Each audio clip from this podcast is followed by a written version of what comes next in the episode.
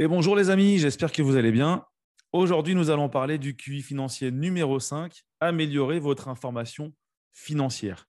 Les amis, écoutez bien parce que celui-là, c'est le plus important des QI financiers aujourd'hui à l'ère de l'information. Avant toute chose, les amis, abonnez-vous à la chaîne et cliquez sur la cloche pour être tenu au courant des prochaines vidéos qui vont sortir. Le QI financier numéro 5, les amis, améliorer votre information financière. L'information peut être une question de vie ou de mort en temps de guerre et peut faire la différence entre la richesse et la pauvreté dans les affaires. Nous vivons aujourd'hui à l'ère de l'information, les amis. Il est plus nécessaire de posséder des actifs physiques comme des terres, des usines, des mines pour s'enrichir. Les milliardaires qui ont fondé les géants technologiques actuels l'ont prouvé en devenant riches uniquement avec de l'information et des idées. Alors maintenant, je vais vous donner les quatre ères qu'a connues l'humanité. L'ère des chasseurs-cueilleurs, l'ère agraire, l'ère industrielle. Et aujourd'hui, nous sommes dans l'ère de l'information, les amis. Des millions de gens se débattent avec des difficultés parce qu'ils vivent encore selon des idées appartenant aux ères chasseurs-cueilleurs, agraires ou industriels. L'ère industrielle aujourd'hui est révolue, les amis. C'est terminé. Il faut en prendre conscience. Aujourd'hui, nous sommes vraiment dans l'ère de l'information. Il y a une bonne nouvelle à ça.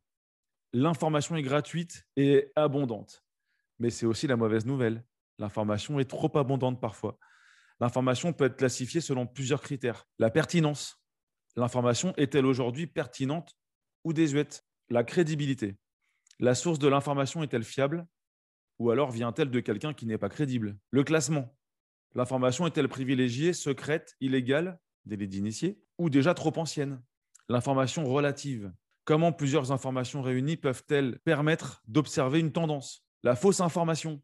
Certains experts font le contraire de ce qu'ils annoncent publiquement. Voici quelques leçons sur la manière de classifier l'information.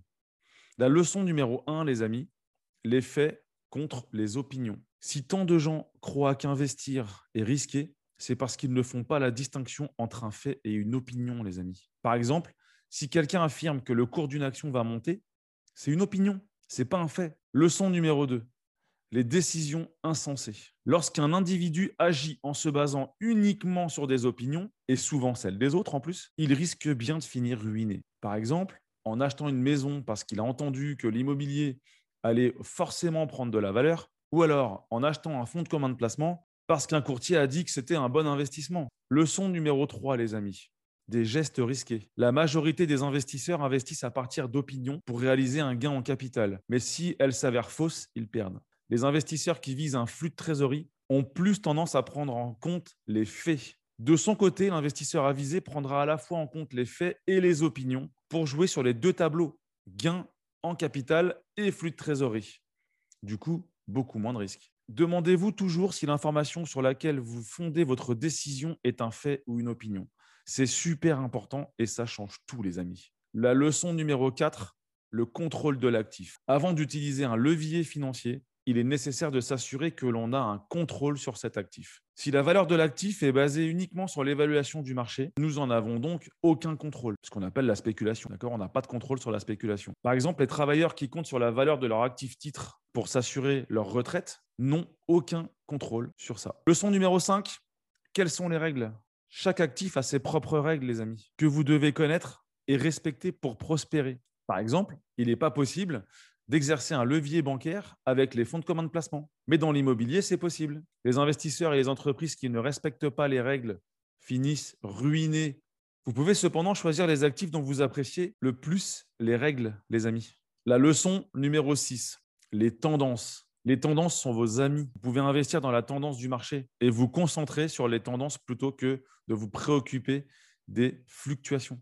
Au lieu de pratiquer la diversification, les amis, ou beaucoup de diversification qui ne sert pas à grand-chose, je préfère me concentrer sur deux ou trois actifs, deux ou trois sociétés d'investissement, ou deux ou trois euh, endroits où investir, déceler la tendance un petit peu des marchés et investir en fonction de celle-ci. Voilà, ça c'est mon opinion personnelle, mais c'est important. Toutefois, toutes les tendances peuvent s'inverser. Il faut faire preuve de souplesse et ne pas investir aveuglément sur le long terme, les amis. Ça, c'est très important. Voici quelques exemples de tendances, les amis. Le cours du pétrole, le développement de la Chine, de l'Inde et d'autres pays émergents fait croître la demande en pétrole. Tant qu'il n'y aura pas d'alternative efficace, le cours du pétrole risque de continuer de grimper. Le cours de l'argent, les amis. L'argent est un métal utilisé dans l'industrie électronique et une ressource davantage utilisée que l'or. Il y a beaucoup plus d'utilisation d'argent aujourd'hui que d'or. Le marché immobilier, tout le monde est prêt à payer pour avoir un toit. Et la démographie indique une hausse de la population. L'immobilier est considéré comme un flux de trésorerie plutôt que comme un gain en capital. Et il ne craint pas les crises, puisque tout le monde va se loger de toute façon. La hausse de l'immobilier devrait se maintenir, d'après moi en tout cas. Cependant, l'immobilier est moins liquide, donc plus difficile à revendre que les métaux et les valeurs mobilières. Moins un investissement est convertible en liquidité, plus l'information relative aux tendances est cruciale. C'est très important ce que je vous dis là, les amis. Au final, ce ne sont pas les actifs qui feront de vous une personne riche ou pauvre, mais l'information sur ces actifs. Formez-vous, les amis. Formez-vous dans n'importe lequel des sujets ou n'importe laquelle des sociétés ou n'importe lequel euh, dans n'importe quelle chose où vous voulez investir. Voilà les amis, cette vidéo prend fin. J'espère que vous avez appris encore beaucoup de choses. N'hésitez pas, si cette vidéo vous a plu et si la chaîne vous plaît, abonnez-vous à la chaîne, ça la fait vivre. Et cliquez sur la cloche pour être tenu au courant des prochaines vidéos qui vont sortir. À bientôt les amis.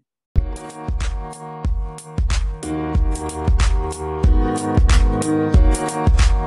you.